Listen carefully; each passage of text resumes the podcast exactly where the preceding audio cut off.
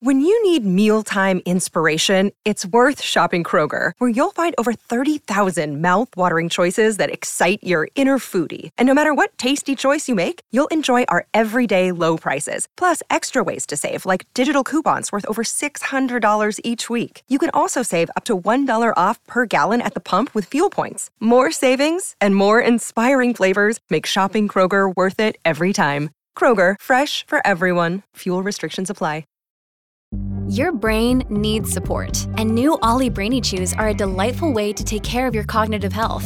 Made with scientifically backed ingredients like Thai ginger, L-theanine, and caffeine, Brainy Chews support healthy brain function and help you find your focus, stay chill, or get energized. Be kind to your mind and get these nootropic chews at olly.com. That's O-L-L-Y.com. These statements have not been evaluated by the Food and Drug Administration. This product is not intended to diagnose, treat, cure, or prevent any disease. Hey there, I'm Jason Gots, and you're listening to Think Again, a Big Think podcast.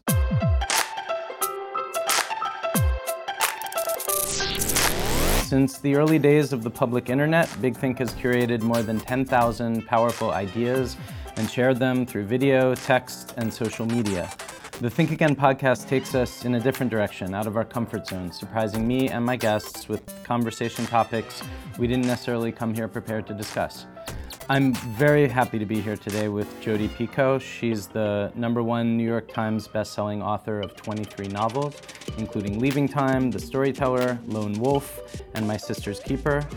Jodi's latest novel, Small Great Things, has deep personal resonance for her and has been many years in the making. It deals with racism in America today, both in the explicit form of a white supremacist character and the implicit racism that results from class privilege. Welcome to Think Again, Jodi. Thank you so much. So, um, I mean, I guess let's start with the elephant in the room, which is that we are two white people here about to talk about racism in America. I Yeah. sort of wish that we had um, A person of color with us? Ta-Nehisi Coates or awesome.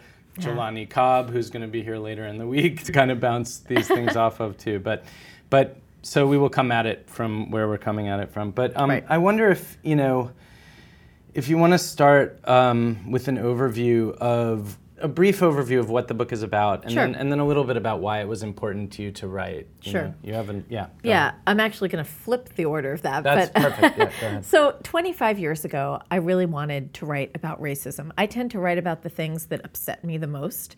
And I had been living in New York City when there was uh, an undercover African American cop who was shot four times in the back by his white colleagues, even though he was wearing the color of the day, which signified him as an undercover cop. And this happened on the subway. It totally upset me.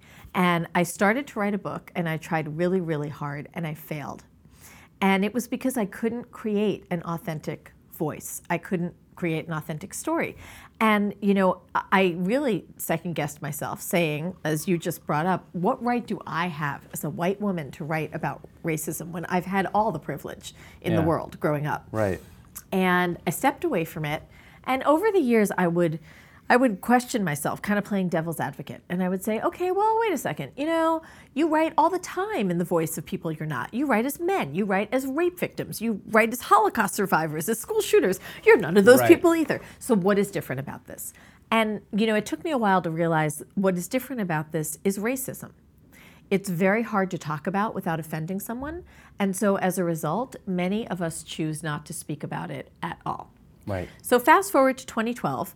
And again, I found another news story that captures my attention. It is a nurse, an African American nurse in Michigan, who uh, has 25 years of labor and delivery experience. She helps deliver a baby. And uh, out in the aftermath, the father of the baby calls in her supervisor and says, I don't want her or anyone who looks like her to touch my kid. And he pushes up his sleeve to reveal a swastika tattoo. He was a skinhead. In their infinite wisdom, and I say that in quotes, the hospital put a post it note in the baby's file saying no African American personnel to touch this infant. The nurse wound up suing. She settled out of court. I hope she got a giant payout. But it made me think, well, what if? What if I could push the envelope and create a novel around this? What if there was this African American nurse that this happened to, but she was the only person in the room when something happened to the baby? What if she had to choose between following her supervisor's orders or saving this baby's life? What if, as a result of that, she winds up on trial with a white public defender who, like me, like many of my friends, would never call herself a racist? And what if I could use those three voices, the African American nurse, the white public defender, and the white supremacist, to tell the story and to have them all challenge their beliefs about race and privilege and power? And it was like this aha moment for me. I suddenly knew I was going to actually be able to finish this book. And the reason was twofold my intent was different and my audience was different. Right. I wasn't trying to write a story about racism to tell people of color how hard their lives are. Like you said, I have no right to do that, and that never will be my story to tell. Right. But I was writing because I needed to tell other white people hey, you know, it's really easy to point to the skinhead and say, oh, there's a racist. It's a lot harder to point to yourself and say the same thing. And yet, you know, because racism isn't just about prejudice, it's also about power and privilege we are part of the problem as white people, even if we're not talking about it. Not choosing to talk about race is a privilege in and of itself. Right. I mean, you have a very big and like mainstream audience in America, Yes. among whom I would imagine there are a lot of white people Mm-hmm. who might be uncomfortable as, you know, even some of the white people I grew up around are with Ta-Nehisi Coates' latest book Sure. and any any you know Black Lives Matter and whatever, and who when these things are discussed just start saying, well, that's so you know get be very Totally. defensive. Yeah. Totally. And you know, it's funny, I've already done a couple of interviews for this book, and I literally spent a three hour trip from one venue, one event to another, basically doing personal social justice workshops over email with white men who were upset with some of the things that I had said. And you know, that's okay because one of the first things you learn when you when you start studying racial justice, which is new to me. You know, Right. this is a journey I just started, and God knows I have a long way to go, but we're all at different points, and that's okay. And, you know, one of the first things you learn is that it is important to talk to your own kind. And just like Ta-Nehisi Coates in his brilliant book makes it very clear that this is intended for people of color. Right. You know, I guess what I'm saying is the audience I'm trying to really reach here would be, like you said, those white people who I think really do want to enter this conversation and do want to make the world a better place, but don't have the vocabulary or the wherewithal to know how to start talking about racism. Yeah, no, I mean, we would want, I guess, though, to get to a point where we don't have to think about like being one kind or another, you know, Mm. hundred talking to, yeah. But we're so far away from Yeah, that right yeah, yeah, now. yeah, I mean, yeah, that's yeah, part yeah, of the problem. And and the thing that gets me the most is like, you know, honestly, when I and, and I judge myself too. I should say this that I, I don't mean to judge anybody else because I was this person a couple of years ago.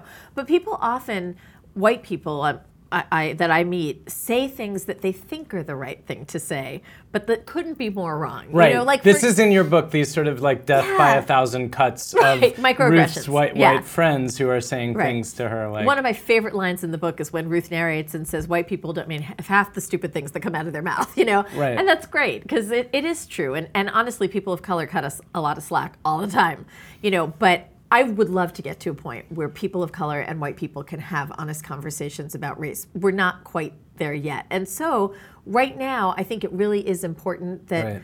that if you if you are white like I'm white, you know, you get to go out and say to other people who may not have figured this out yet, hey, you got to look a little more closely at yourself. It took me a while because, you know, I'm half Jewish and I very much identify with the Jewish side of my family. And I know the history and I spent a lot of time thinking about what my ancestors in the not too distant past went through. And so in my 20s, I think it was, I was living in DC and I was working at Living Stage, which is a social outreach arm of Arena Stage. Oh, cool. And we were doing workshops. Yeah. Um, the, and, and the cast were mostly black and Latino. And I was sort of in like a peripheral support kind of ambiguous role. Yeah. And there'd be like workshops with, you know, mostly black kids from DC. And it was, you know, it was uncomfortable, like coming to terms with, like, A, what is my role in this situation? Do I even belong here? Do I have anything to say or add? Mm-hmm.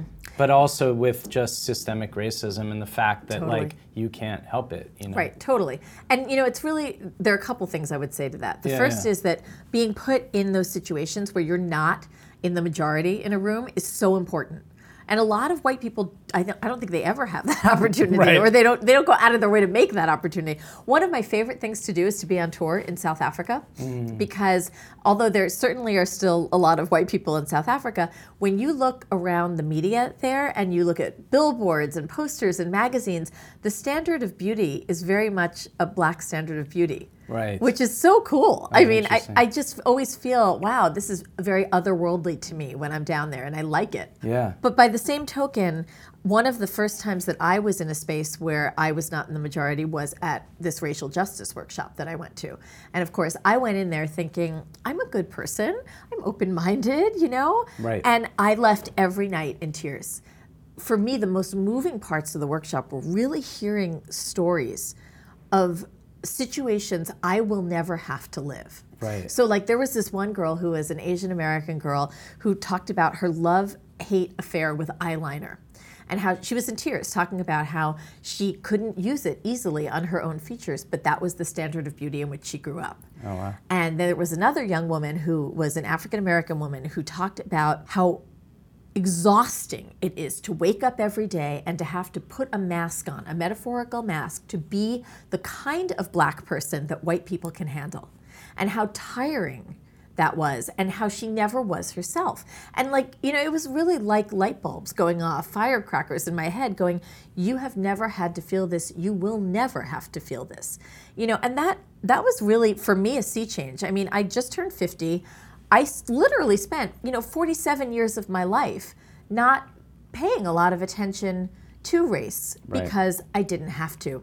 One of the other great things I did when I was researching the book was talk to multiple women of color for over 100 hours of interview tape. Right. Because let's be realistic, I don't have the right to write the voice of Ruth. I never will be a black woman in America. And if I was going to do it because of what I was trying to say desperately, I had to do my homework. And I met with these un- just wonderful ladies who basically overlooked my ignorance about their own lives hmm. and spent all this time telling me about their hopes and their fears and their successes and their failures. There was this one mom who came in and she had had this baby recently and she spoke to me and said it was after another unarmed black man was shot by the police. It was the morning after. And she came in all upset and said, How am I going to protect my son? How do I teach him to grow up and not be black? Gotcha. And how do you answer that? You know, how on earth do you answer that? And it was like a devastating beginning to a conversation. These women, they vetted the voice of Ruth for me. They read the manuscript. They made changes so that it would sound as authentic as, as possible, given that I was a white woman writing it. You know, and I couldn't have and should not have written the book really without their help. Yeah, I mean, black people in this country have been explaining for a long Forever, time to yeah. white people what Right. they're going through. Right. You so know? this is my favorite thing I'm doing on tour. Um, so I've been I've done a bunch of events so far, and at every event, I say to a group of people who are predominantly white, "Raise your hand if you know who Rosa Parks is." And you know, everyone raises their hand, and then I go, "Raise your hand if you know who Lewis Latimer is." Hmm. And maybe I get one person to raise their hand, and I'm like, "You go, good for you." And then I say, "All the rest of you, that's your homework. Find out who he is, and then ask yourself why your education did not cover that." right. You know, and that's really important. I didn't know these things until I started digging. But it is on us. It's on us to start digging. It's not up to people of color to explain it to us. Totally. I mean, the last thing I want to say, as you know, a guilty white liberal who is aware of systemic racism and mm-hmm. do, and feels very unhappy mm-hmm. about it, have especially having grown up mm-hmm. Completely obsessed with I mean that aspect of black modern culture which is early hip hop and the stuff I was listening, you know, Beat Street, Breakin', whatever, trying to break dance myself as a kid, you know, and being like the outsider within my little mostly white private school. You know, it's troubling to me to think that we are into completely divided cultures and I and I want like I kind of yearn for that connection across the lines, you mm-hmm. know. But I read Ta-Nehisi's book and I felt like, okay, this is me, this is us, this is what's going on with mm-hmm. us. And you can't quite understand, you know. Right. And- So I had a really interesting experience with Ta-Nehisi's book because it was another growth experience for me. So I read this book and I was blown away. And I went out and bought 10 copies and gave them out to people who I mm. thought needed to read them. And I was talking to a friend of mine who is a woman of color. And I said, that book absolutely wrecked me. And I said, I really, you know, I mean, on Twitter, everyone's connected. So I'm like, I'm going to write to him and I'm going to tell him, you know, that I really love this book. And it was just about then that he was tweeting and saying, great i'm thrilled all these white critics are giving me awards i do not care and i was like i was like whoa Yeah. whoa wait and he said you know that's awesome um, great but this book was not for you and it was really interesting because i went back to my friend and i was like i I, don't, I mean, I guess I'm not going to write to him now because he doesn't care if I liked it. And then, and then I thought, you know, but why? You know, as a writer, I would certainly want to know if someone liked my book. And she broke it all down for me. She goes, uh, "Can I just stop you right there? it's not about you." And I was like, "Oh God, yes, right. I forgot right right that. but It's and that and that me." whole process though of like the sort of the ego getting kind of offended by How like why won't they want to talk to me about this you know and it's like yeah And no, it's totally Right, not. Right. right, I was right, like, no, it's not about me. And yes, he did an amazing thing. And then I kind of sat back and I sat with that for a second. And I thought, okay, no, it's not all about me. And two, this really made gave me validation because I was in the middle of writing this book. And I was like, I was sitting here struggling with the idea that here I am writing about racism. I'm a white woman. I do want to talk to the people who look like me and Right. say, wake up a little. And I'm talking to my own audience. And here I have someone I very much admire, Ta-Nehisi Coates, saying, yes, write to your own audience. And I was like, okay, I learned that from you. I'm going to do it. You know, and I felt really good about it. That that makes perfect sense, and that actually is a perfect um, segue. I'm gonna I'm gonna just read the last paragraph of something I was just reading by Ta-Nehisi, Uh-huh. uh, which I think speaks to why it's o- not only okay but good that Important. Mm-hmm. you wrote your book. It's from a Atlantic article called "The Black Journalist and the Racial Mountain." And uh, he says, I think there are reasons to write beyond placing a thumb in the eye of white liberals who are not our gods and who are not our slaves. And then he says, By the lights of history, the collective white conscience has never needed salve, has made no apologies, and has proven impervious to the import of black literature. Mm-hmm. It's almost as though writers should write for themselves, should hew to their own standards and keep their own conscience, instead of fretting over the feelings of those who they cannot change and who they do not mm. control. That's So, really interesting. Yeah. Yeah. You know, and it's funny because I, I agree with that. Um, this makes me actually think of Lionel Shriver and the controversy that's Yes, been going on yes, about the right I've been to thinking about that as we've been preparing to yeah. talk. Yeah. And you know, honestly, nobody told Lionel Shriver, in my opinion, you can't write this. You can't write other. I mean, it's ridiculous to think that anyone would censor writers of really any color and say you must write within your own lines. I don't think that's the job of the writer, and I don't actually think anyone thinks that's the job of the writer. And I really believe that what she was railing against in totally the wrong way was was the idea that we should be held accountable. If you are going to write other, you need to ask yourself two questions. You need to say, why am I doing this? Is it to profit off somebody else's pain? Right. You know, make money off that and it's not my story, but I'm going to, you know, get some green off it.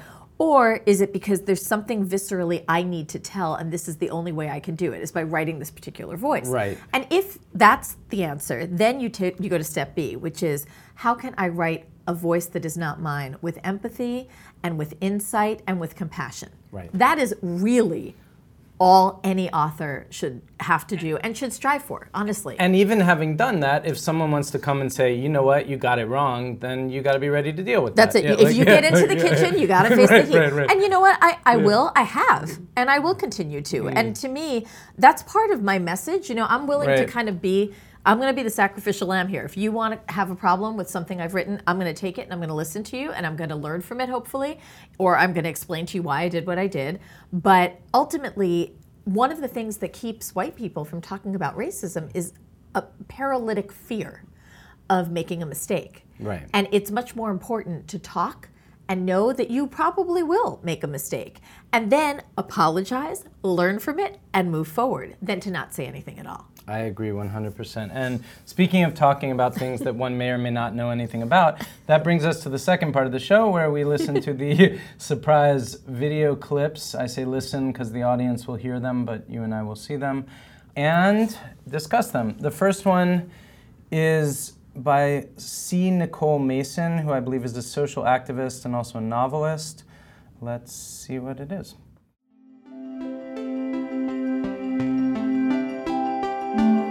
The issue I see the, in the election right now is that we're not having the conversations that matter to people and families across the country. We have moved so far away from the bread and butter issues that families want to talk about. So we haven't heard a lot about poverty. We haven't heard a lot in this election about making sure that we have a strong social safety net, not only for low income families, but for middle class families who are still fragile or straddling between being financially secure and close to the edge in terms of falling into poverty. And we're just not having those conversations. We're talking about things that matter, but when we talk about building a society where all people have a fair shot, we're not talking about the issues that will make the difference for them.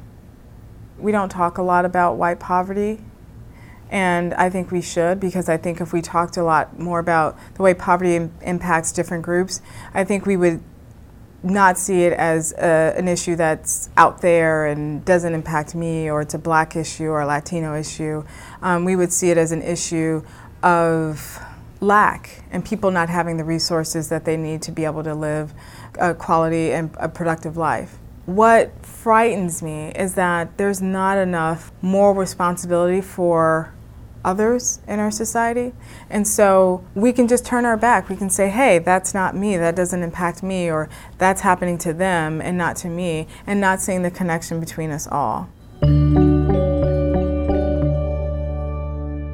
What are you thinking as What I'm thinking is that? I wish that my husband and daughter were with me because um, my husband uh, works and is on the board of a local homeless shelter where I live. Okay. And my daughter spent the summer as a social work intern working with these families in poverty. Oh, okay. And you know what I can tell you is that my book is about a woman who has been skating right below the surface of the white upper middle class for as long as she can, even though she's black. Right. Um, I'm not. She's right- educated. She got her nursing degree at Right. Yale. Like, but everything she's done has, and even living in a white suburb of a diverse town like New Haven, Right. everything she's done is in the hopes that her son can have what she considers to be the perfect life, which is actually that's a whole different issue because what a mom might think is perfect might not be what her son would envision to be as Sure. perfect. And one of the issues that comes up in the book is that Edison, who is this young African American boy who has white friends and has gone to great schools, is coming up against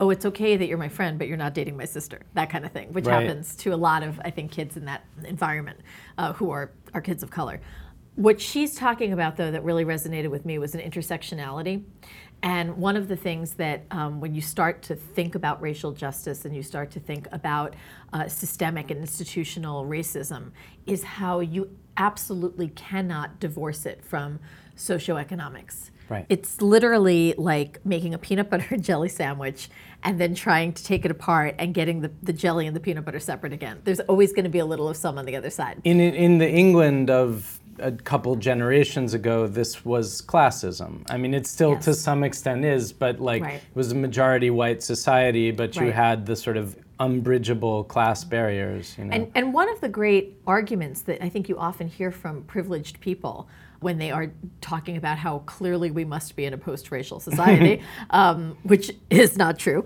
uh, is that you know, well, there are poor white people too. Well, there are poor white homeless people, you know. So what about them?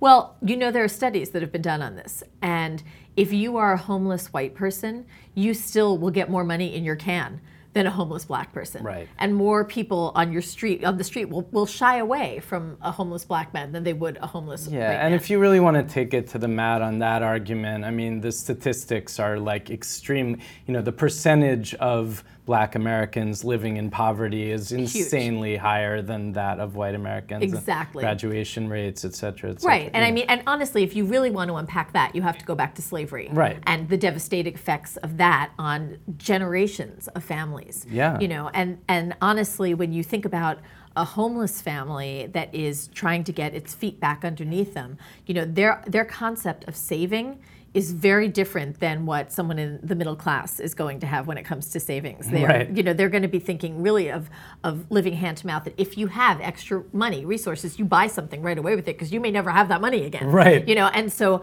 when you begin to compound that by generations of poverty, which you know grew out really of a post-slavery era, all of a sudden it's exponential. I mean, you can't undo the two. And what I do agree with hugely that she says, though, Right. is this concept that it is everybody's problem. I'm also going to be the first one to tell you that we are not talking about things that matter in this election at all. Um, Yeah, yeah. we can't. Let's not even begin that. I don't. I don't know But um, even want to talk yes, about the things we actually are talking about. Exactly. But I do think that when she says this isn't just a black problem, I think that really is is sort of the entry point that I came into anti-racism with. The idea that when you only hear people of color talking about racism and how it affects them in a way, and this is horrible, I'm the first one to say this, in a way you just become almost deaf to it. Sure. You know, it's a little bit like how, honestly, like I how, feel about school shootings. There have been so many that they blend together.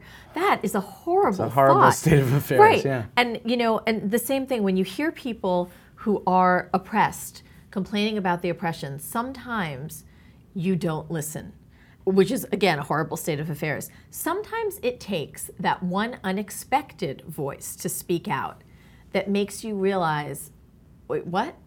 And catches your attention. And honestly, the best way that I can describe this, I have my oldest son is gay, and I, you know, after all all the rhetoric about why there should be gay rights in this country, Right. what is it? What what makes people sit up and take notice when a Republican senator says something? You know, because it's not Right. what you would expect the Republican senator to say. And when he says, "Yeah, we ought to have gay marriage," all of a sudden everyone goes, "Wait, what? Huh?"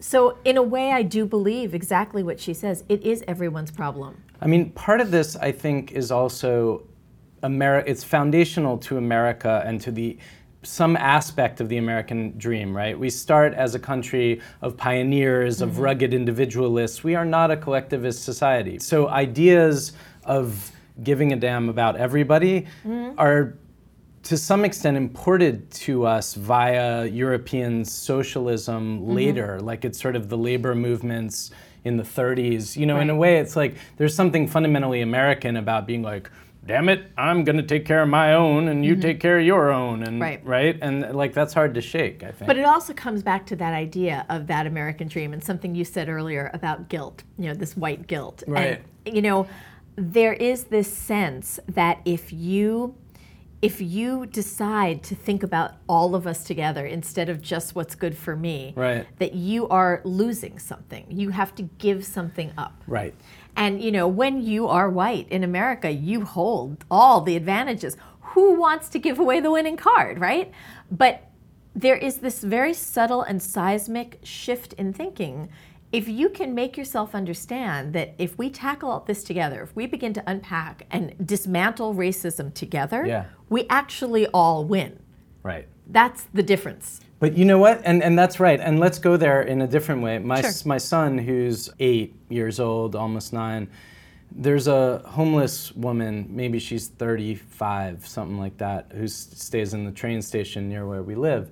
And he's befriended her. He goes to her every time. Hi, how are you? He talks to her.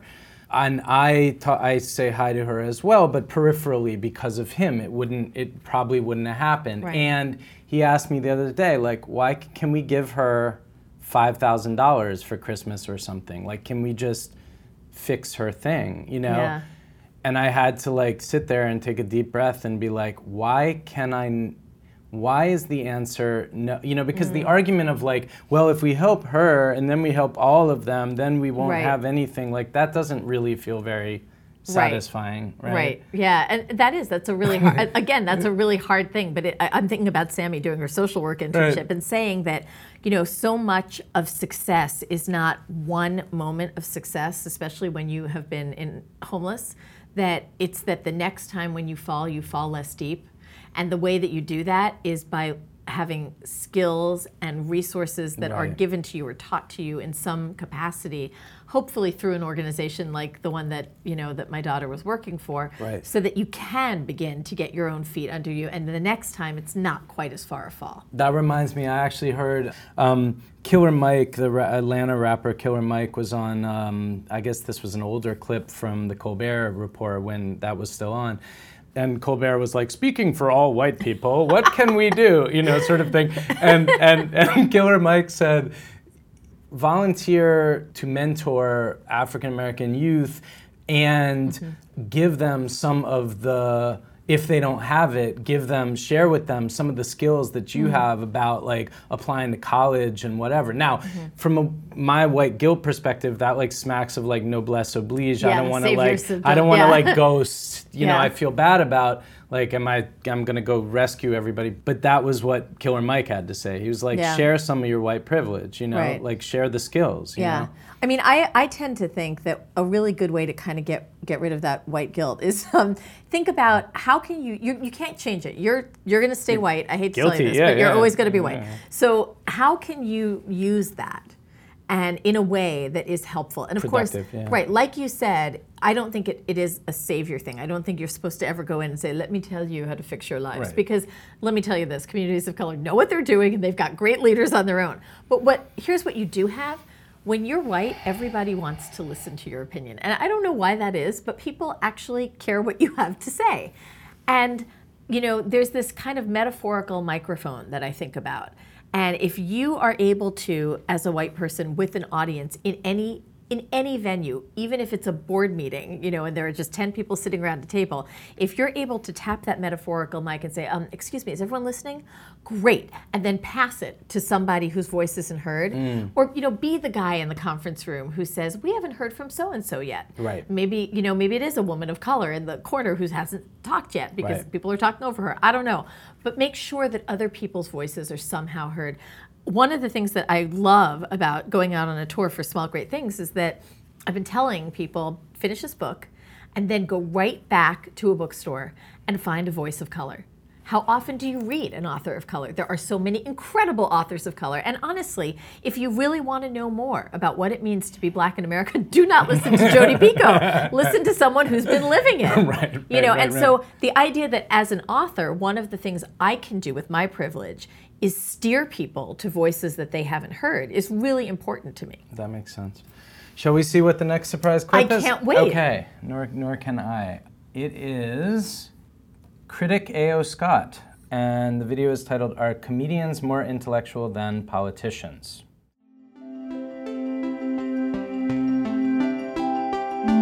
I feel like if, if you want to see, you know, anti-intellectualism um, uh, on full display, you can watch some presidential debates. I mean, you can certainly look, look, at look at our political discourse and see, well, you know, thought and intellect is not held in, in the highest value. And uh, that concerns me a lot. There is, you know, uh, a tradition. Uh, Richard Hofstadter wrote a book uh, probably 50 years ago now or more called Anti-Intellectualism in American Life, um, where he identified this strain in politics and civic life of you know mistrust of expertise, of suspicion of, of knowledge or of thought or of irony or of nuance.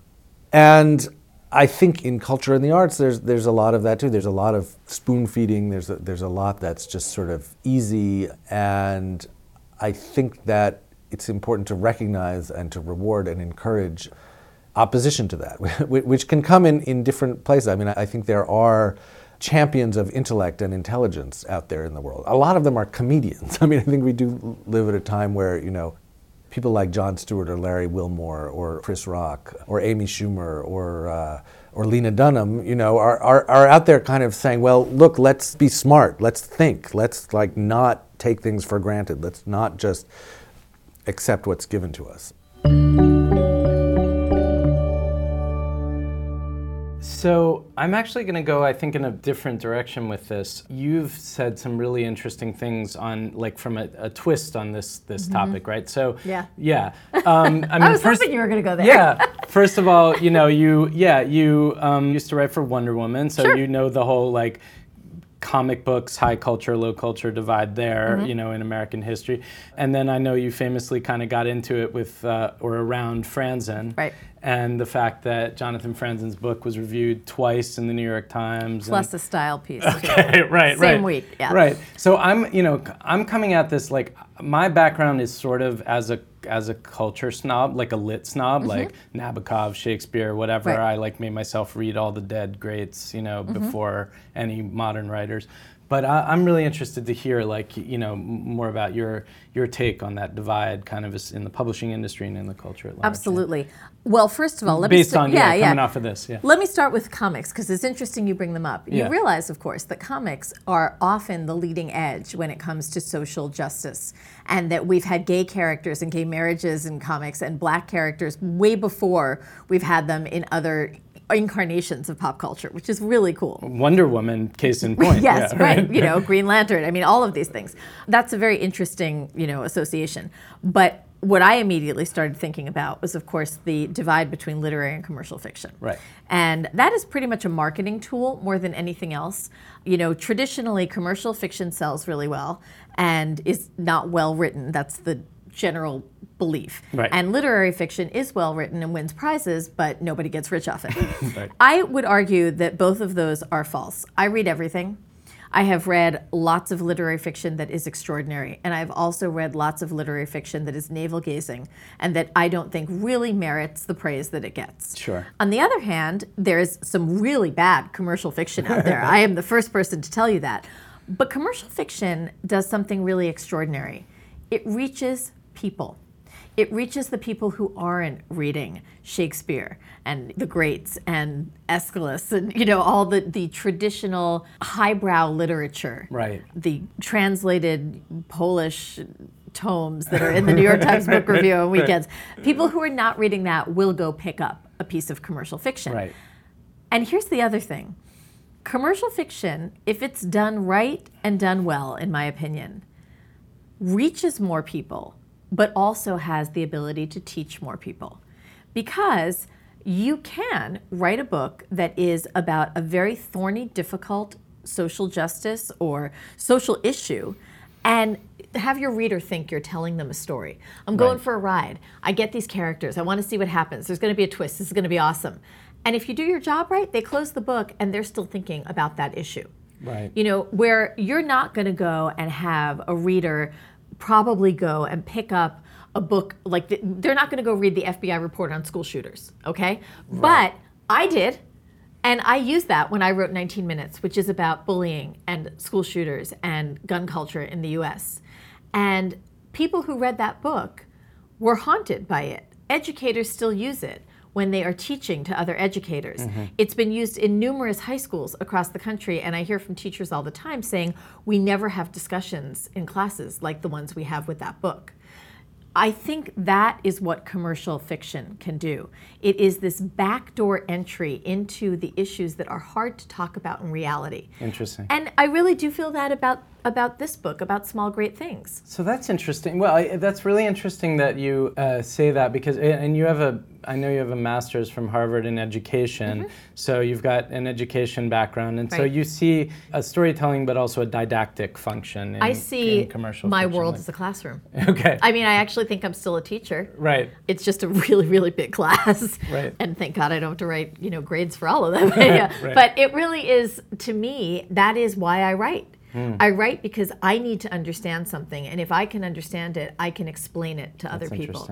And so for me, the art of fiction Hmm. is that it allows a, a wide swath of people, commercial fiction. Right. It allows people from all different levels of reading and corners of the world to approach a topic that they think is going to be entertainment. Right. And that turns out to be education.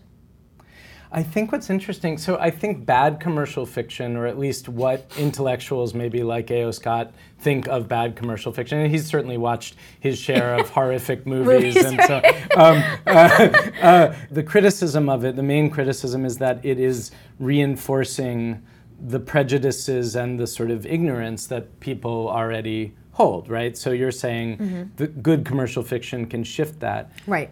I guess literary writers, you know, I'm thinking of my uh, darlings, you know, Nabokov or, you know, someone like that, like they would probably balk at any kind of like didactic function. They wouldn't want to be seen as educators. They, or they'd want their education to be oblique, like they're problematizing your reality and your way of thinking. I think know? they want to be seen as chroniclers of the human condition. Right. And take from it what you will. Right. You know, I, I guess I would like to believe I have a slightly more active role in the process. Right. But you know, I, I think that I think that's okay. I think he what A.O. Scott is also saying though Right. is you know that you've got First of all, I didn't know he looked like that. But, but you've got you've got comedians nowadays Right. who are in a way the most cutting edge intellectual response we have to some of what's going on in society. And I think of Samantha Bee, who is my own personal hero these days. Right. I love her. Right. And she can get away with saying what we're all thinking because it's entertainment. Well, that's right. And comedians cut through that divide. I mean, they're like no one would think of comedians as intellectuals, and so it's very interesting that they're assuming that role, yeah, of Right. public intellectual. I mean, And what I'm arguing is we shouldn't lump all literary fiction as being brilliant and we shouldn't lump all commercial fiction as being trash. Right. Because I don't think that's the case. do you think that the existence of those categories and the kind of marketing machinery that is behind them creates traps for writers that kind of silo them sometimes in one direction or another in terms of the structures of what they're trying to write? hundred Like- percent. Yeah. Because I can tell you, I still remember the day that I was basically told to choose a path. yeah, your yeah, because it was it was a marketing decision. said, yeah. yeah. they said you can either revise the book so it's more like this, or you can revise the book so it's more like this. And I just, I, I mean, I remember distinctly thinking, well, I would, ra- I know I'm going to write the same book, so I might as well reach more people. Hmm. You know, and that was the choice that I made. Interesting. You know, it probably means I'm going to go out on a limb and say I probably never will win a National Book Award. But Right. so be it. You know, because I do believe that there are people who are coming to my books, are learning something, and are leaving changed. And I would like to argue that that is the entire point of fiction in general. I think that's right. I agree with that. And and indeed, you may well end up because of this book as kind of the therapist to to, to white people trying to overcome racism. Okay, That- the, the reluctant therapist, Yes, it and, and may happen, though. the unqualified therapist, but yeah. It, it may it may end up happening. Um, Jodi Picoult, it has been wonderful talking with you today, and thank you so much for coming on Think Again. It really has been my pleasure. Thank I've you. truly enjoyed it. And uh, for the audience, the book is Small Great Things, and I urge you to. I urge you. Um, I, I, I, I feel like I can't say. I, I feel like I have to say if you're white. And No, but I don't think that's true. Actually, yeah, I yeah. don't. I will say that because I mean, as a result of our Yeah. earlier conversation, I now feel I should. Well, it's really it's interesting you should say that because I've heard from a lot of people of color, and what they're saying is, you know, what the best I could hope for, which is this feels authentic. You did your homework, and I'm really touched that you even wanted to have this conversation.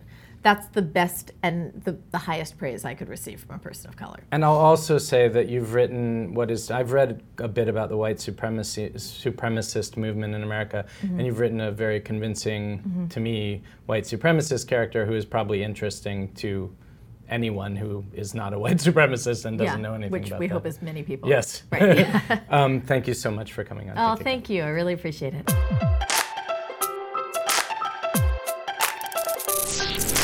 And that wraps up another episode of Think Again, a Big Think podcast. If you have three minutes and you're sitting at a computer and you want to do a nice thing for this show, I would greatly appreciate it if you would rate or review us. I read pretty much every review, every review, scratch that, every review that comes in. And some of them have directly influenced the things that I'm doing on the show. Thank you to the person who told me that it's good not to say right 600 times while I'm listening to somebody. And thank you to the other person who suggested that I let the guests start the conversation after the surprise clips. Working on that, working on that. Anyway, if you could rate us on, you know, iTunes, Podbean, Google Play, Stitcher, Podcatcher, whatever you're listening to, wherever you're listening, that makes a very, very big difference to us. Also, uh, next week, I'm joined by the legendary Canadian novelist and short story writer and essayist Margaret Atwood. It's a really, really interesting conversation. Hope to see you there.